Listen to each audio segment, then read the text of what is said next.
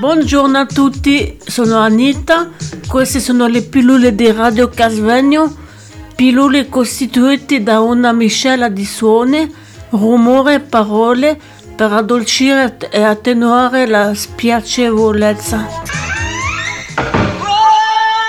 Stiamo trasmettendo da Radio Casvegno.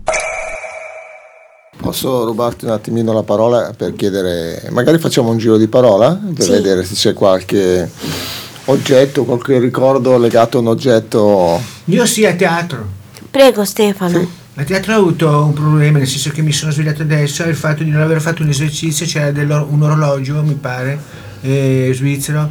E la metafora è questa, non, eh, non mi sono ripreso, nel senso che ho fatto un esercizio male, c'era un orologio così, l'ho urtato, mi sono svegliato perché stavo simulando una situazione come se fossi in un manicomio, abbiamo fatto tutti quanti noi come esercizio e io non ho fatto bene questo esercizio per metodo dell'orologio, mi sono andato contro con- su un mio amico e niente, c'è stato il patatraio, nel senso che sono stato male e come c'è la mia vita in clinica fin da poco dopo che ho fatto questa cosa di non essere entrato nella parte di un, di un ospedale.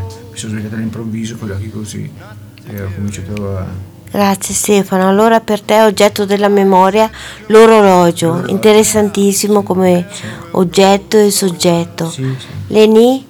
Io ne avrei due, avrei il pianoforte e il trenino che mi ha regalato, mi montava mio padre, che mi insegnava anche come prendere il treno, la geografia della Svizzera per arrivare in treno a destinazione e mi sono sempre piaciute le stazioni, le stazioni ferroviarie, perché secondo me lì si respira sempre anche un po' l'aria della città che lo circonda. Grazie Elena. Leni?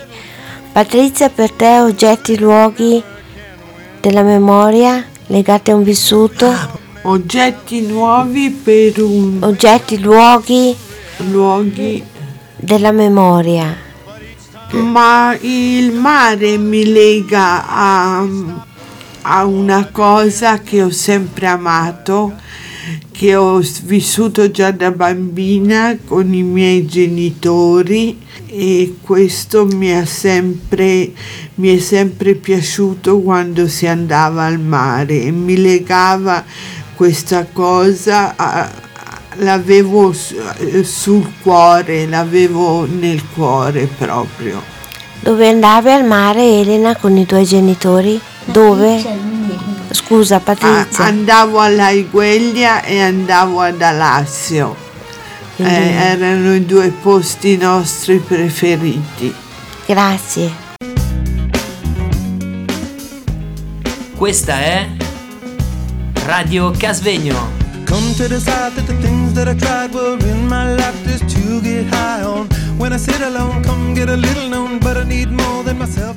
Guelfo? Prego. È un po' difficile, però se posso pensare, la prima automobile che ha comprato mio padre, una Fiat 1300. Che tu hai comprato per tuo papà? Mio padre, mio padre l'ha comprata nel 63 e siamo andati in giro per nove, per nove, per otto anni, anche con le piccole mie sorelline che avevano due, due o tre anni, che, che mm, c'è mia madre che raccontava che mm, la mia sorella maggiore, minore di me naturalmente, e, e ora, ora Francesco, non lo so, comunque l'aveva tenuta dietro, nel sedile dietro, in una culla, senza legarla per niente, e non è successo niente. Per me anche il luogo della memoria è la riva del mare, la riva del mare Adriatico, in particolare il lido di classe. Mi ricordo che ero con la mia mamma e la vedevo felice. Appunto io ho nominato il pianoforte e il terreno, no? che cioè io in realtà avevo tutta la stanza piena di giocattoli, però quello che mi piaceva di più che mi insegnava mio padre era il trenino con le gallerie, la geografia della Svizzera per prepararmi a prendere il treno da sola. Infatti eh, da questi 14 anni andavo già a Parma da sola, cioè nel senso cambiavo il treno per Milano. Mi dicevi che ti sei anche persa spesso. Eh, difatti. No, no, ma mi sono persa quando età Succede, adulta, eh? quando ero piccolina non mi sono mai persa. Ecco, vedi. Mi sono persa in età adulta. E dicevi che hai sfiorato anche una Sì, tragedia. nel senso, ho, ho- ho quasi incappata nella, nella strage di Bologna il 2 agosto, perché lì era, era il, il Ah, treno non si era fermato a Parma dove intendevo andare, era andato fino a Bologna, eh, era uno sciopero selvaggio, ho dovuto aspettare per tornare indietro. Accidenti. Mi dicevi che è legato a un evento anche importante per la tua vita. Esatto, dopo il primo ricovero qua è stato il 25 agosto, però ho incontrato una persona che ha veramente vissuto la strage di Bologna. Hai subito un trauma. Eh sì, anch'io ho incontrato avuto una uno shock.